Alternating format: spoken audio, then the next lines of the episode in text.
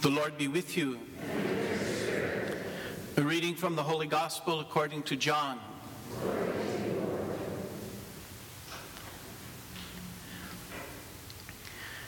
Now a man was ill, Lazarus from Bethany, the village of Mary and her sister Martha. Mary was the one who had anointed the Lord with perfumed oil and dried his feet with her hair. It was her brother Lazarus who was ill. So the sisters sent word to Jesus saying, Master, the one you love is ill. When Jesus heard this, he said, This illness is not to end in death, but it is for the glory of God, that the Son of God may be glorified through it. Now, Jesus loved Martha and her sister and Lazarus. So when he heard that he was ill, he remained for two days in the place where he was. Then after this, he said to his disciples, Let us go back to Judea. The disciples said to him, Rabbi, the Jews were just trying to stone you, and you want to go back there? Jesus answered, Are there not 12 hours in a day? If one walks during the day, he does not stumble, because he sees the light of this world. But if one walks at night, he stumbles because the light is not in him. Jesus said this and then told them, Our friend Lazarus is asleep, but I am going to awaken him. So the disciples said to him, Master, if he's asleep, he was saved. But Jesus was talking about his death while they thought he meant ordinary sleep. So then Jesus said to them clearly, Lazarus has died. And I am glad for you that I was not there, that you may believe. Let us go to him. So Thomas, called Didymus, said to his fellow disciples, Let us also go to die with him. When Jesus arrived, he found that Lazarus had already been in the tomb for four days. Now, Bethany was near Jerusalem, only about two miles away, and many of the Jews had come to Martha and Mary to comfort them about their brother. When Martha heard that Jesus was coming, she went to meet him, but Mary sat at home. Martha said to Jesus, Lord, if you had been here, my brother would not have died. But even now I know that whatever you ask of God, God will give you. Jesus said to her, Your brother will rise. Martha said, I know he will rise in the resurrection on the last day. Jesus told her, I am the resurrection and the life. Whoever believes in me, even if he dies, will live. And everyone who lives and believes in me will never die. Do you believe this?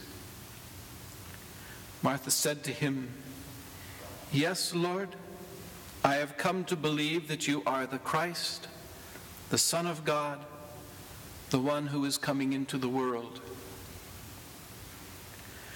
When she had said this, she went and called her sister Mary secretly, saying, The teacher is here and is asking for you.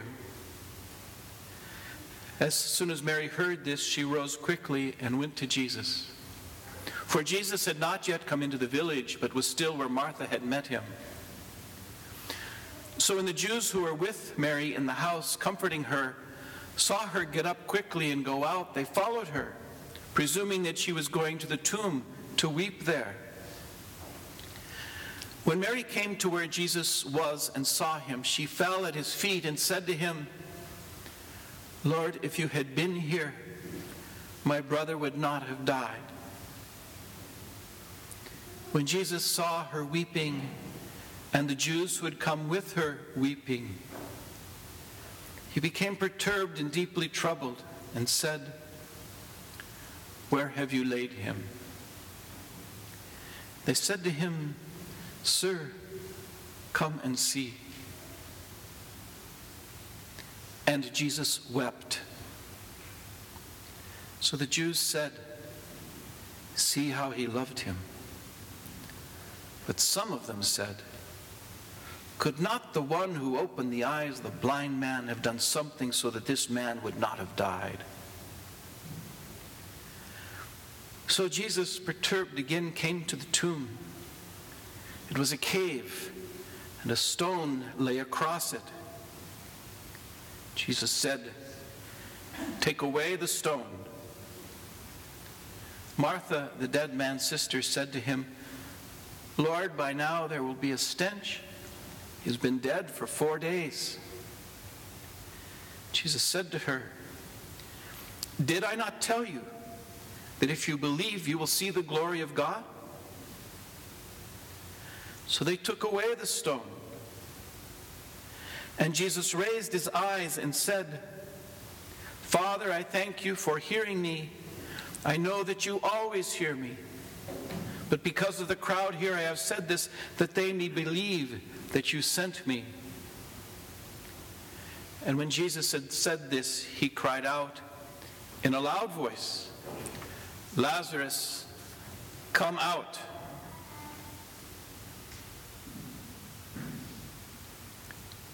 The dead man came out, tied hand and foot with burial bands, and his face was wrapped in a cloth. So Jesus said to them, Untie him and let him go. Now, many of the Jews who had come to Mary and seeing what Jesus had done began to believe in him. The gospel of the Lord. Praise to you, Lord Jesus Christ.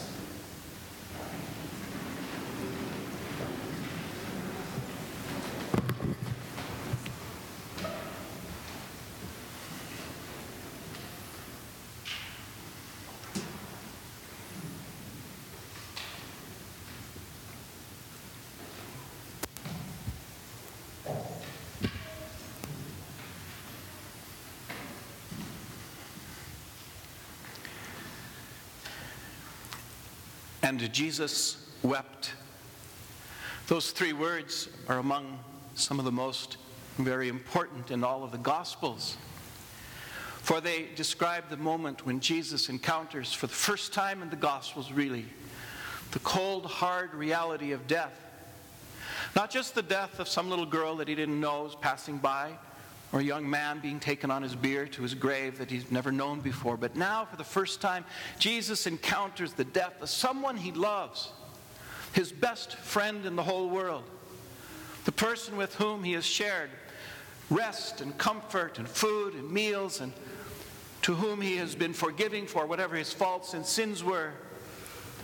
One of those people that you have a deep, deep relationship with. Your spirits are almost one. And suddenly, this friend Lazarus is dead, and his body has been consumed by the earth in a cold, hard cave covered with a stone. Jesus trembles with emotion. His whole body shakes with the grief he feels at the injustice of this death. And Jesus weeps. We know well the tears of Jesus at that moment. All of us in our lives, sooner or later, it doesn't take very long before we too have to encounter the cold, hard reality of death, death of people we love. Death sometimes comes to us as the extinguishing of a candle, gentle after a long life. Someone who's been a part of our lives for years and years and years, and whom we've loved and has now reached the end, the natural end of their years 90 or 95 or 100 years. And their death comes as a gentle puff as the flame finally goes out. And we weep even though it's a timely death, even though it's something that was necessary and in some ways a relief from the burden of years. But all that that person was for us, all of the example they gave us, all the many ways they taught us, inspired us, we have to let go of that too. And so, yes, we weep. Sometimes death is much more difficult than that. It's a kind of death that we experience as a malevolent parasite within the body of someone else that slowly is attacking them, moving from organ to organ and sucking the life out of them. And, and that kind of a death, when it finally happens, when that evil, that cancer, that disease finally consumes them, it's a lot harder. Because though we're relieved that sufferings are over, it just all seems so unfair and unjust. And we know well how terrible the sufferings were along the way. And so, again, we weep. And then there are those times when death is much more like a thief in the night hiding behind the bushes, ready to grasp with its tentacles the, the very life of someone who does not yet ready to die. Someone who is still young or still vibrant, someone who we talked to just that day or that morning, someone who we shared a beer with over a Gonzaga game, and suddenly they're gone. And it's so sudden and so inconceivable that that person who was so alive just moments ago should be taken from us now. Well, there's no words to describe the grief we, like Jesus at Lazarus' tomb, we shake and tremble. And yes, of course, we weep the tears that express what cannot be expressed in words. And so, yes, we know well the tears of Jesus as he wept at the tomb of Lazarus. And this is the great mystery that is being touched upon by this story of Jesus at Lazarus' tomb, with his tears flowing from his eyes at the hard, cold death of his friend. His tears and our tears are one.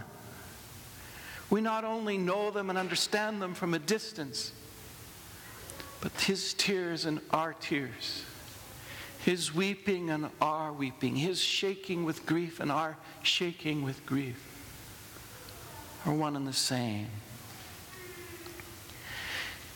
And this is the mystery. It is the heart of the incarnation. You know, the incarnation is not just a big word that comes to us from Greek or Latin. The incarnation is not just a dusty dogma that's been handed on to us through the ages. It's not just a dry doctrine that we are supposed to believe. The incarnation, at its heart, is God in Jesus weeping with us, sharing our grief with us, loving us, living with us, suffering with us, enduring with us, eating with us. God with us a God who has tears with us. That's the incarnation. That's the heart of our faith. That's the audacious claim of Christianity. That God, who feels so deeply and loves us so deeply, lives among us, walks among us, speaks to us, teaches us, and maybe most of all, weeps with us in the most difficult moments of our lives. Now, that's really something. that's really audacious. That's really the heart of the gospel of Jesus Christ. And that's why those three words are among the most important in all the gospels. And Jesus wept. But there is still one more thing about this weeping Jesus that we must pay attention to. In this story, Lazarus is not just someone who lived 2,000 years ago. When John retells this story, he wants the hearers, he wants us to know that Lazarus is us and we are Lazarus. And that God in Jesus, when we die, shall weep for us because of his love for us, because of his friendship with us, because of his time that he has spent with us, living with us, eating with us, speaking with us, touching us, accompanying us through the ups and downs of life, when it's finally our turn to let go of life, and our bodies find themselves deep in some cold, dark, dank tomb. God will weep for us as well because of his love for us, and even more. God in Jesus will call out to us as he called out to Lazarus Lazarus, come out.